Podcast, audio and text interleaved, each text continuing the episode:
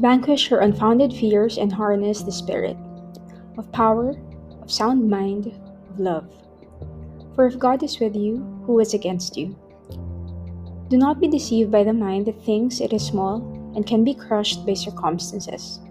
You have a spirit that gives you peace, fortitude, joy, love, truth, love for truth, and faith.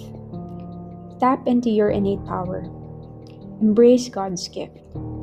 Do not be deceived by the smallness of your mind, or your pride, or your ego. Overcome.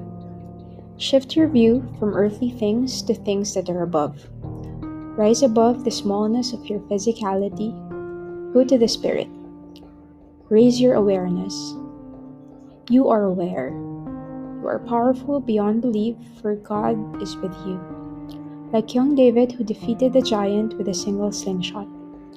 It is not about how small you are, it is always about how big your God is. Believe in God's gift of the Spirit to those who obey. For even if your earthly body is vanquished to ashes, your spirit that transcends time and space will rise above, following that blinding tunnel of light leading to God's paradise. Only if you believe, with all of your heart, in all of your soul, and with the entirety of your being. That there is but one God above all, and He is the one true source of life. High above the heavens, and we should always think of what is heavenly and not of what is on earth that dies and falls to the ground.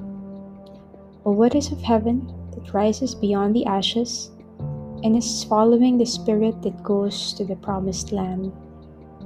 For as long as you, without any doubt, believe in Him who is one and true, and admit your sins, and live in faith amid sin and temptation, and rise above, always above.